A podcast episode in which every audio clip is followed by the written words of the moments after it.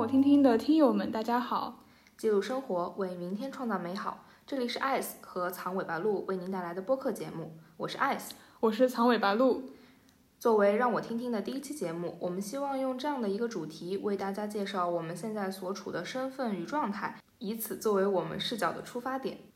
首先来介绍一下我们的关系，我是藏尾巴鹿。我到澳门读研一年之后， Ice 也申请来了澳门的大学读研，所以我们共同的一个朋友就介绍了我们两个认识。我们虽然之前不认识，但是我们从小在同一个城市长大，在同一个高中读过书，甚至有过同一个高三的地理老师。我们第一次见面吃饭的时候就觉得聊得非常投机，在后续的聊天中也会有很多非常神奇的共鸣，加上我们都很爱听播客，也都很想做一个播客，于是就有了让我听听这档播客的诞生。那么接下来我们会进行一段简单的自我介绍。我是 Ice， 现在在澳门的一所大学读研究生一年级。我本科和研究生的专业都是学习国际关系的，当然本科和研究生所学也有很大的区别。我上周还跟藏尾巴鹿说，呃，都是学国际关系，本科是一个英专生，而现在是一个码农。啊，我是藏尾巴鹿，是一名硕士二年级快毕业的澳门某大学研究生。我的本科专业是艺术史，现在的专业是跨领域艺术。在澳门也解锁了一个新的身份，就是大概去年四月份，我有点莫名其妙的成为了一个策展人。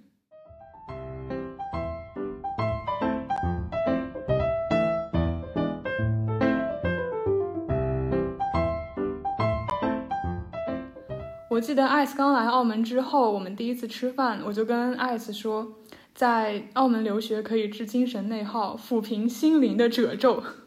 大半年过去了，我们都得到了从未有过的尊重和快乐。在这个节目正式开始之前呢，需要说明一下，我并不认为所谓治疗精神内耗是可以通过外在的事物而实现的，无论是一本书或者是别人的一番话。虽然说我们这期的名字可能有点像开玩笑，但是在澳门上学的这段经历呢，确实是让我减少了很多对自我的攻击。这种自我攻击很多时候是别人先开始贬低我们，然后我们才会习惯性的把很多的问题归结于自己的身上。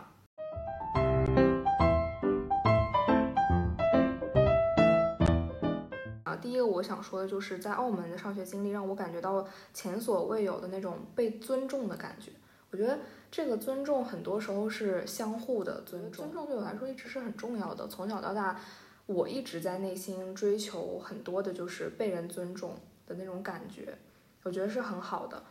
呃，一个很近的小故事吧，就发生在上周还是上上周我们上课的时候。这个其实在嗯，之前我也跟藏尾巴鹿讲过，然后也想跟听友们分享一下这个故事。嗯，我们学校是这样的，教室的前排会有两个白板，白板上面会有幕布那种、嗯、那种感觉。然后白板老师可能也经常会用到，尤其是我们这个学期，呃，刚刚我也提到了，现在是一个码农，对，现在是一个码农的状态。我们会有一些关于计算和理科的一些内容。老师可能真的会用到白板笔去进行一些演示。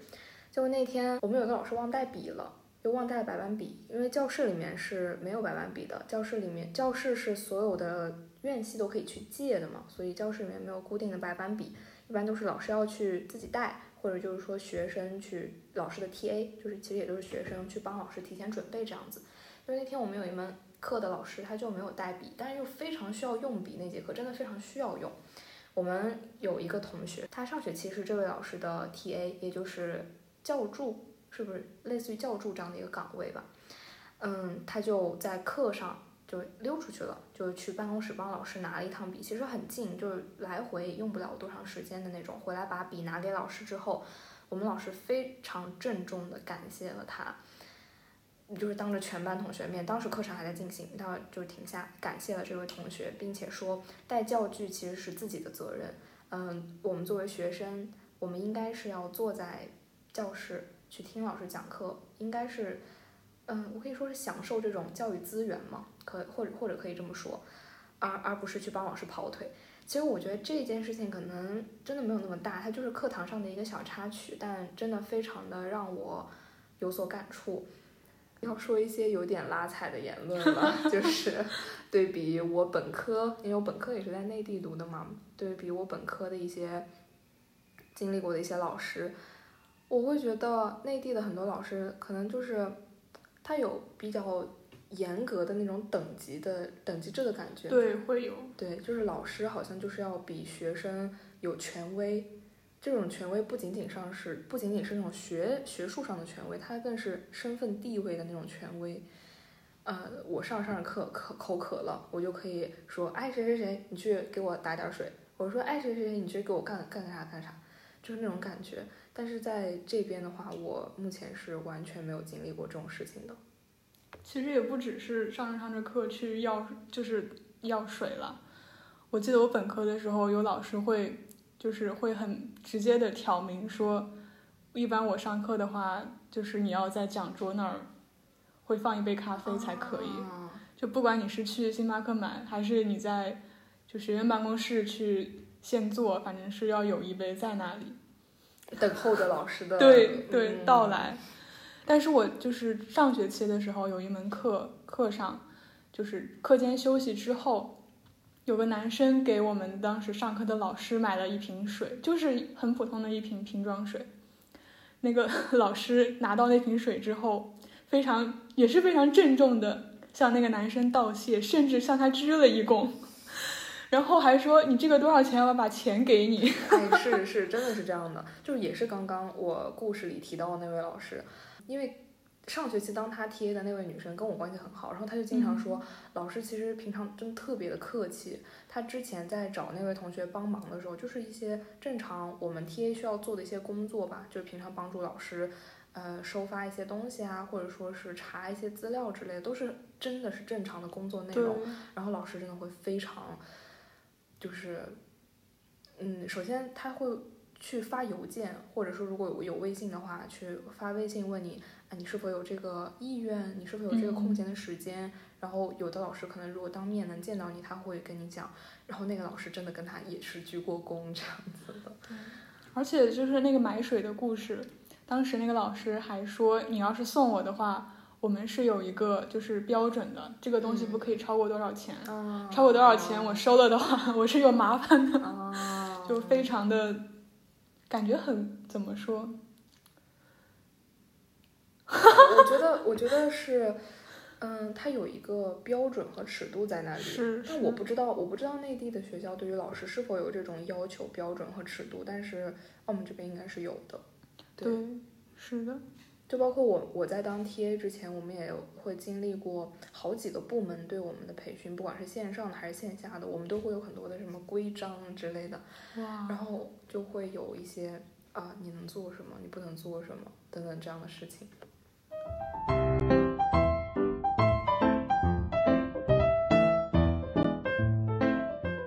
第二点的话，就我们觉得澳门这边的各位老师的就是背景呀，包括他们之前的呃无论是发表的文献也好还是做过的事情也好，都非常的厉害。对，我觉得其实这一点有点像是类似于为澳门的学校证明，也或者说为我们自己的学历证明。对，就不要再说我们是水硕了哎，我觉得这两天我也在思考这个问题啊，因为我对比一下我自己的研究生生活和我内地一些同学研究生生活，我确实觉得他们蛮辛苦啊，他们蛮辛苦的。对，他们就是作业很多，像他我们寒假是没有作业的，我们寒假上个寒假几乎是没有什么作业，但他们就是好几篇论文要写，疯狂写，就从早写到晚，然后还要给导师去发东西，然后回执之类的等等这些事情。我觉得课业上我不好讲我们是不是会有一些水的成分啊，当然我我不这样认为，我觉得我们的含金量也是有的，但就是我们这一条不是针对于老师的能力吗？就我自己的经历而言，我是觉得我们专业的老师比我以前在所在的学校的老师能力是要高出很多的。是，我觉得我以前的学校老师好像就比如说本科考进来或者本科考一个别的大学，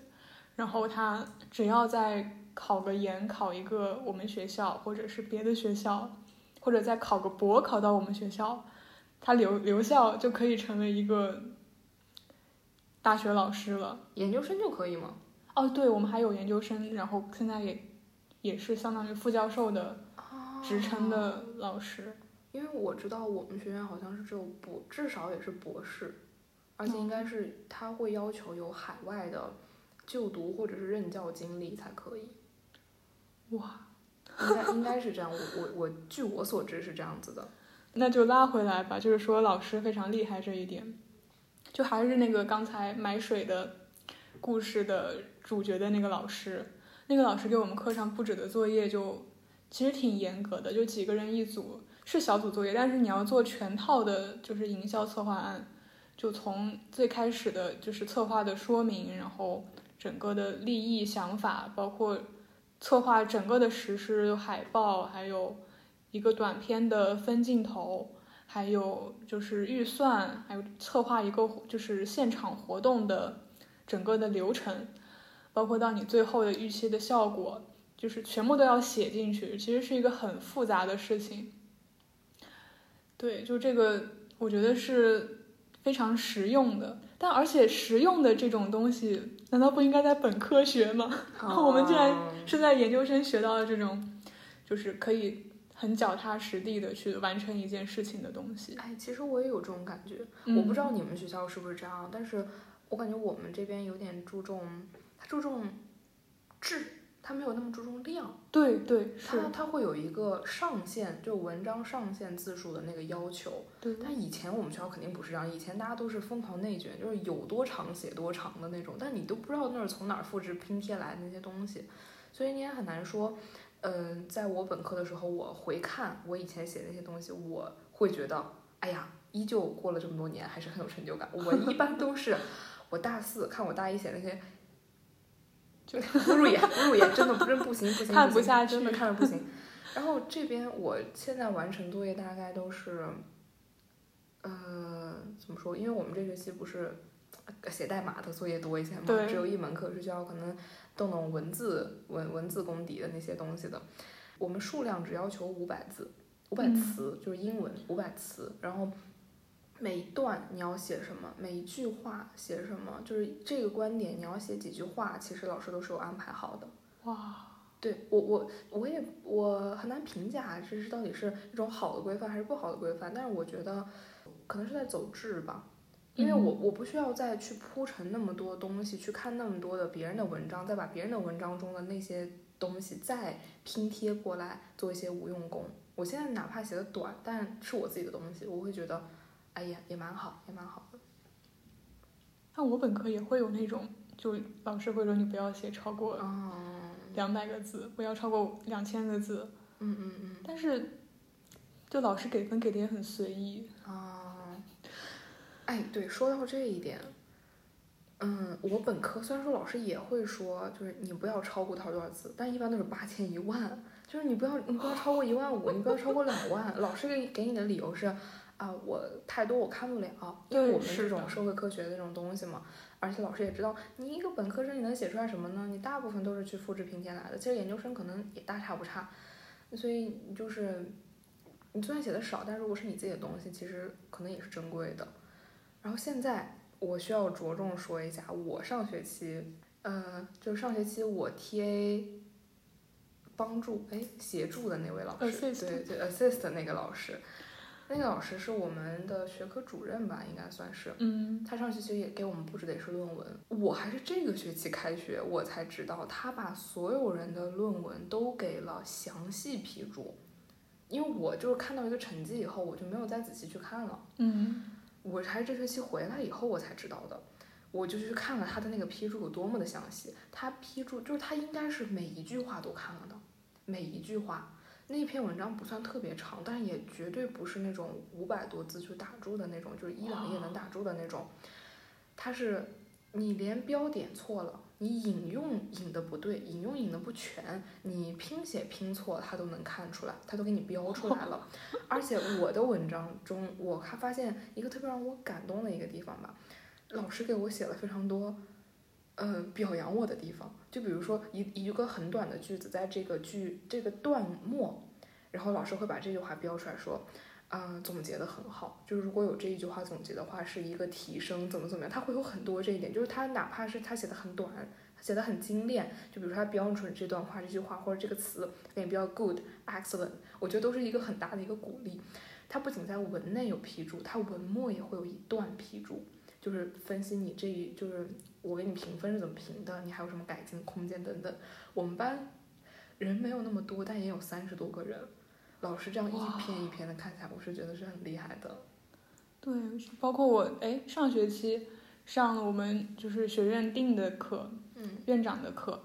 哦，院长现在是我的导师，对，然后他给我们就是大概选修的时候批作业，我们选修其实也就一个班六七个人，但他每一个作业就是他布置的是五百字嘛，嗯嗯，他会也会每一个字每一个字的看，他会就是把写的好的地方画出来，然后在旁边打勾，哦、就非常戳心的小细节。他就写的就是建议都会，他会每每一个都会改，然后每个都会写一个跟我们写的内容体量差不多的建议，嗯嗯。而且他最近有在就是帮我改写的毕业论文，嗯嗯，而我有时候打字就是打简体，然后一键简转繁嘛。他会、哦、你们你们一定要啊，因为我们是写英文的哦，我们有的专业也是写英文，哦、但我们专业是要求中文，对，也不是要求中文，就是你可以写中文也可以写英文，但是一定要繁体字。对，中文的话要繁体字。哦、然后我有就是繁体字简转繁，它转出来的繁体可能不是那个就是繁体。就是 crack 的那个对的那个繁体、嗯、对，他还会专门圈出来、哦、就是连错别字都改、哎、很有意思很有意思我不是拼写错误也会被圈，我上次就被圈了、哦、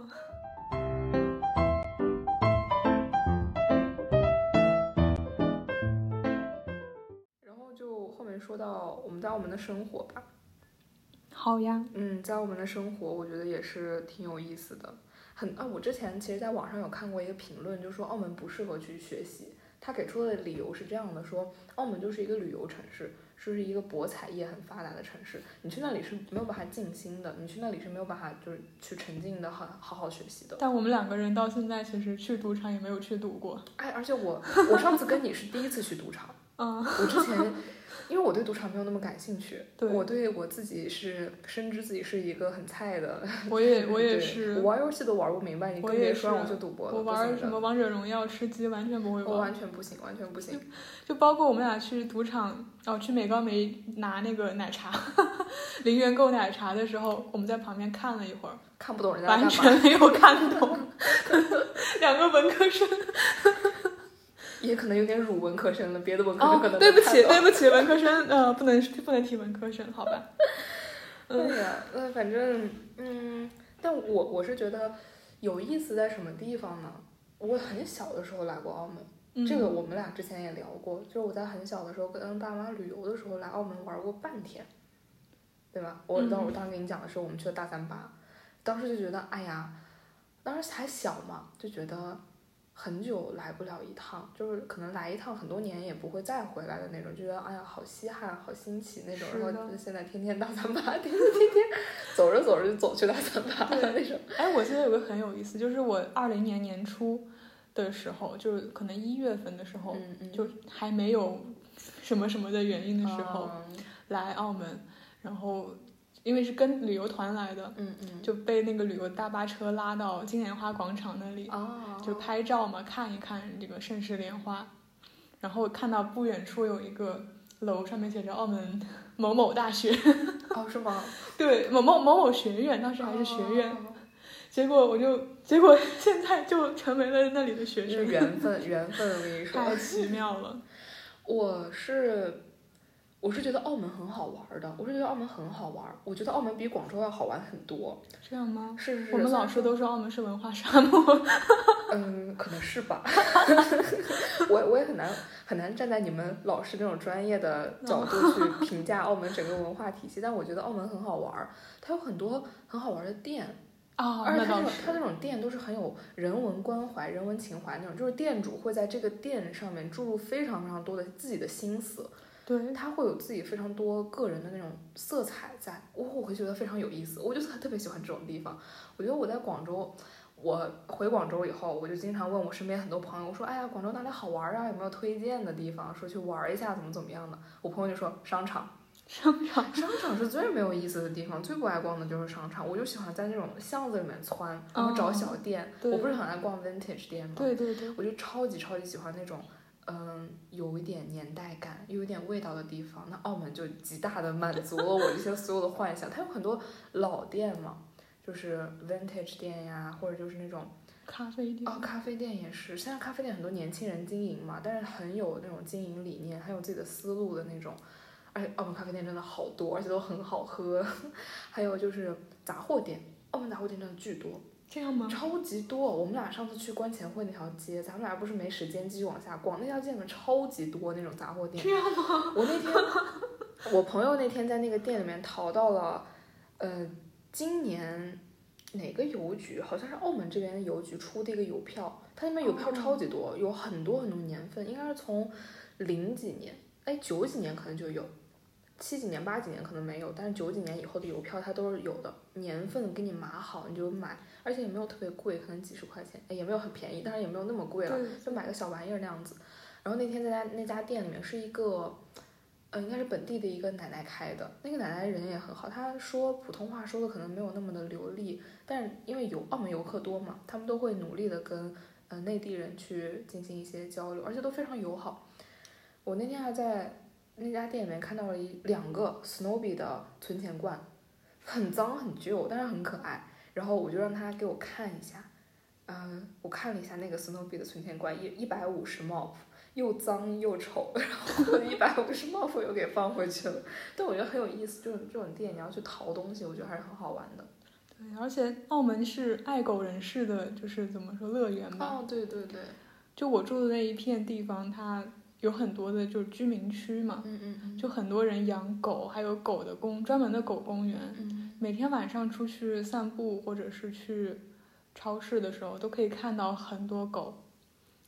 就非常的快乐看到这些毛茸茸的小动物。而且我觉得这边他们会把自己家的狗看得很好，就不管是对一定会拴绳子，对，不管是拴绳还是戴那个嘴巴上套的，对，他们防咬人的嘛，对，应该是防咬人的。对，还有就是带半瓶水这样去，对对对，还对，还有就是自己会拾那个宠物粪便，对，他们都做得很好，我觉得我在路上几乎是没有见过宠物粪便的，应该是没有见过的。对，而且每次哪怕只是就是在外面散步路过那只狗，就是看个一两次，你都会觉得好亲切呀、啊嗯。对对对，真的。我在我在有个超市跟前，就是遇到过一只巨贵，嗯嗯，遇到过好多次。就哎呀，大宝宝太可爱了。我觉得他们这边的狗狗也很亲人，其实大部分的狗狗很亲人，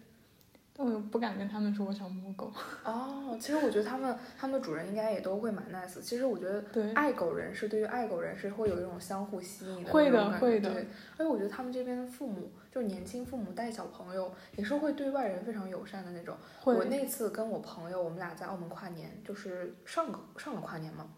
我们俩那两天不知道怎么了，就路上碰到全是小孩儿，经常碰到很小的小朋友，因为小朋友嘛他又不懂，然后再加上他你说的话跟他说的话又不一样，他可能就会很好奇的去看你、嗯、很可爱，长得非常非常可爱，然后那样子看着你，然后我就跟他打招呼，然后他可能会有点害羞，但他爸爸妈妈就说、嗯、说跟姐姐 say hi 就那样子，对对、哦、超级可爱。然后我们那天在知乐坊也是，知乐坊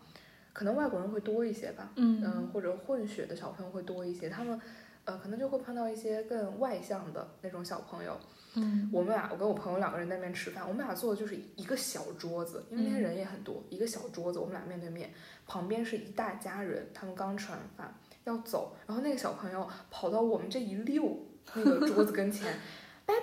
拜拜拜拜，好可爱，超级可爱，超级可爱，真的。那说到小朋友，我想到另一个事情，就我有一次跟一个澳门本地的就是同学，一个女生，我们在坐就是公交车上面，嗯嗯，然后很挤，有一个小朋友好像踩到了她吧、哦、还是怎么样，她就去就是还是故意打了她一下、哦、然后那个女生就就真的会很严肃的跟小朋友就是讲你不可以这样啊，然后要给姐姐道歉。嗯嗯嗯，或者是怎么样，然后家长也没有说就是你怎么可以这样、哦、对，完全没有护孩子，反而还是会跟我同学就讲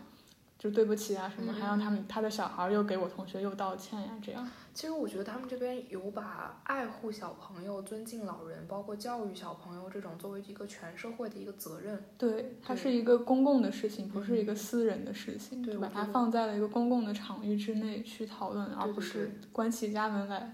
好可怕。对，我觉得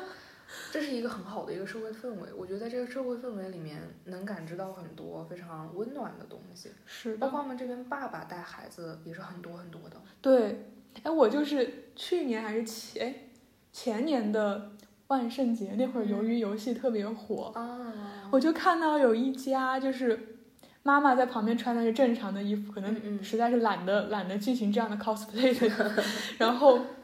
然后爸爸就和那个带着儿子穿着那个鱿鱼游戏上面有三角的那种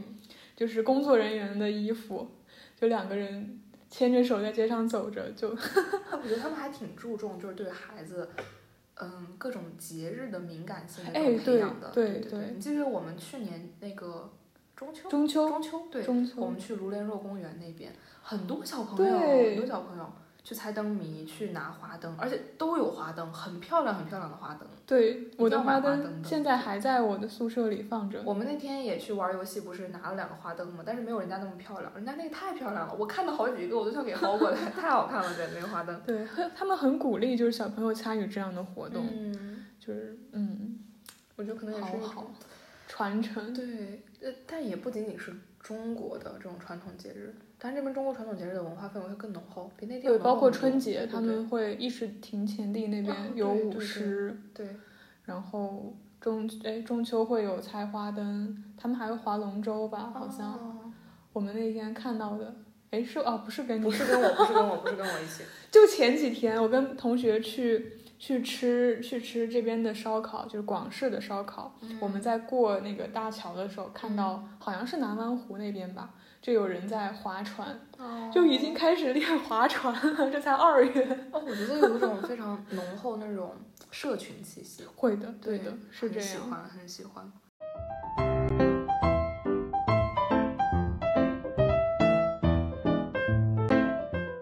说说图书馆，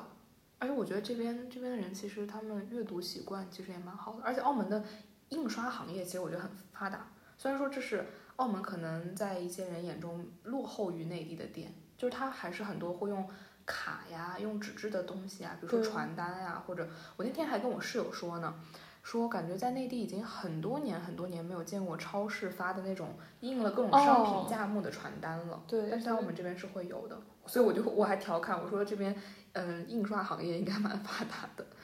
对。说到就是图书馆，我其实最最大的一个感触是一个特别平等的感觉。嗯，我在就是本科的学校的时候，我们专门有个图图书馆叫做教研图书馆。哦，那个图书馆是只有研究生及以上就是老师这种可以去的，本科生是没有资格就是踏足半步，为文化设定门槛。是，但是我就是去年在去年年末的时候。再找一个资料，去到了澳门他们文化局下属的一个公共图书馆，嗯嗯，然后在找书的时候发现了几个初中生还是小学生，应该是初中生吧，嗯，他们去向就是馆员去要可能是几十年之前的那种报纸的资料，报纸，然后馆员就真的会很热心的把那些给他们翻出来，就是有一个很大的，嗯，是他们是用一个很大的那种怎么说，有点像。本子有点像书的那种，然后每一页就是粘在那个上面，哦，就是收纳那个对对旧报纸的那种那种，哦，大概有一点影响，对，非常非常厚，就然后他们也不会觉得很麻烦，嗯，也不会觉得你是小朋友就就比较怠慢你怎么样，嗯嗯嗯，还是会很热心的把它拿出来给给你看。我觉得这特别符合我想象中的那种图书馆工作人员的那种感觉。是，我觉得其实我在小时候有一种很强烈的那种感觉，是你在图书馆工作，你一定是很热爱图书，你很热爱阅读和知识，你才会选择在图书馆工作。那既然你是一个如此热爱书籍和知识的人，你肯定也很欢迎更多的人来阅读。对对，应该是一种很开放和包容的那种姿态的。但也不是说内地的图书馆不好啊，我们本科学校就是会有很明显的差异，比如说我们有一个图书馆是由一位前辈学者的所有的这个藏书，也不是所大部分藏书捐到了我们那个图书馆去。嗯嗯，那个图书馆的两个馆员好像都是相关专业的，就是博士毕业吧，反正还是什么，就非常也是非常爱书，非常乐于做做学术的两个馆员。嗯，他们就会很欢迎同学去那个图书馆借书也好，自习也好，或者看书也好，都很欢迎。但是像普通的那种书图书馆，就比如说放小说或者是放一些科普类的图书的普通的图书馆的这个工作人员，他们就是估计文化程度也不是很高吧，他们所讨论的内容也就是哪家超市又打折了，或者哪个地方的什么苹果又便宜了，酸奶又便宜了，这种我觉得可能是确实是把它当做一个职业来做吧。对对，就是一个嗯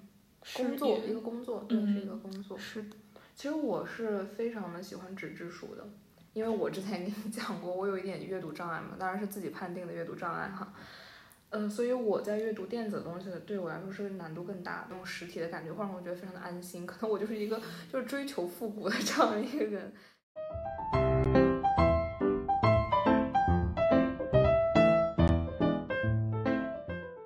聊我们的 student fair office 可以可以可以，简称 S A O。嗯，是每个学校都这样吗？我刚听你说 S A O， 对，我们也是 S A O， 但我我目前跟 S A O 打交道还不是特别的多，可能以后会有一些吧，因为他负责就是学生活动那种。我现在可能还是在办公室里面跟我们院系的老师做这种行政工作会多一些。我感触比较深的就是我之前也申请过贵校，啊，然后被刷下来了嘛。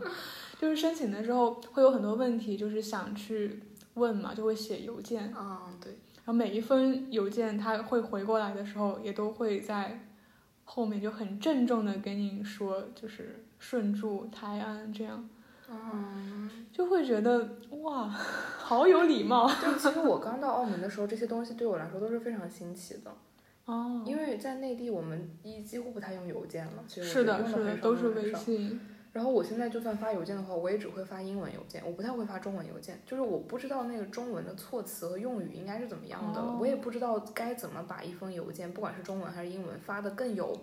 温度和情感，就我只能表达我的诉求和一些简单的问好。就是发邮件对我来说确实是一项没有存在过的技能，是这样的。但我觉得，所以我刚开始来到这边读书的时候，收发邮件对我来说是一个特别有新鲜感的事情。其实现在也是了，嗯，就是现在还是会觉得啊，这个事情就是你如果发微信的话，无论是给谁，好像都觉得就是给他发个微信，但是发邮件就会觉得这是一封邮件，啊，有点正，其实是邮件是有点正式的，对对，很正式。对，我在邮件里的很多问候其实是非常发自内心的，会也有可能，也有可能是因为对邮发邮件这样的形式的兴起，也可能是就觉得不知道，可能是出于我本身发邮件的对象也都是我非常尊重的人吧，是对我，然后我发的那些。嗯，祝福的话是非常非常非常发自真心的，我恨不得正文一段话，祝福两段话的那种。哎，我突然想到，就是邮件，它就为什么就会比较常用，就是它比较容易保留证据。哦，嗯。就包括我之前在就是一家公司实习，短暂的实习了一个月，嗯嗯嗯，他们就培训的时候专门就会说，所有重要的合同一定要发邮件走，哦，千万不可以就是发微信发过去，因为这样说不清楚。你只有发邮件，它可以存一个附件，然后你可能这一段时间它都会一直给你存在那里。哦，原来是这样。然后就万一有任何的扯皮的事情的话，啊，说着又来了一封邮件，就可以存一个底，就可以成为，对，就不错。我刚刚开始使用邮件的时候，闹过很多的乌龙。其实有一个最让我最让我尴尬的事情是，我当时，呃，收到了就是 T A 工作的 offer。Wow. 差不多是这样的时候，然后我有，但当时不是还没有办法顺利返校嘛？当时由于某些原因，嗯，没有办法顺利返校的时候，然后我就发邮件，因为我知道这个邮件是我们办公室老师发给我的，哦，我就想，那我不就点那个呃回复就可以发还给他了吗？但他那个邮件是抄送给所有人的，我那份邮件抄送给了所有人。虽然说我也没说什么，我就是问了这样的一个问题，但当时就进行了一个大社死。我当时知道这个事情是为什么呢？是不仅办公室老师回复了我，我的学长也回复了我，我的同学还在我的回复邮件下面紧接着说我也有以上同学相同的问题。我当时人还没有到学校，先经历了一场大社死。哎，这个抄送的事情，我们我觉得就是我我在上学之前，就来上学之前被录取之后就经历了一次，嗯，但是别人闹的事情，嗯嗯，就我们当时五月份吧，哎、嗯，对，五月份还是四月份要选课，但是呃，我们二月份还是三月份就被录取了，然后四月份让我们选课，选选修课。他是就是也是 student office 抄送了系里面的啊，抄送了所有的同学，嗯，有一个同学把他选好的结果就又直接还了回去，然后我们所有人都收到了他的结果，然后这时候班里有一个同学就发现了这个功能的神奇之处，所以就建了一个微信群，然后把那个微信群的那个二维码又抄送给了所有的人，哎，这个很厉害。对，这个，然后我们就有了第一个微信群，虽然我们都不知道对方是谁，然后，嗯，对，非常的有意思，有意思。对，解锁了解锁了邮件的邮件邮箱的不同功能。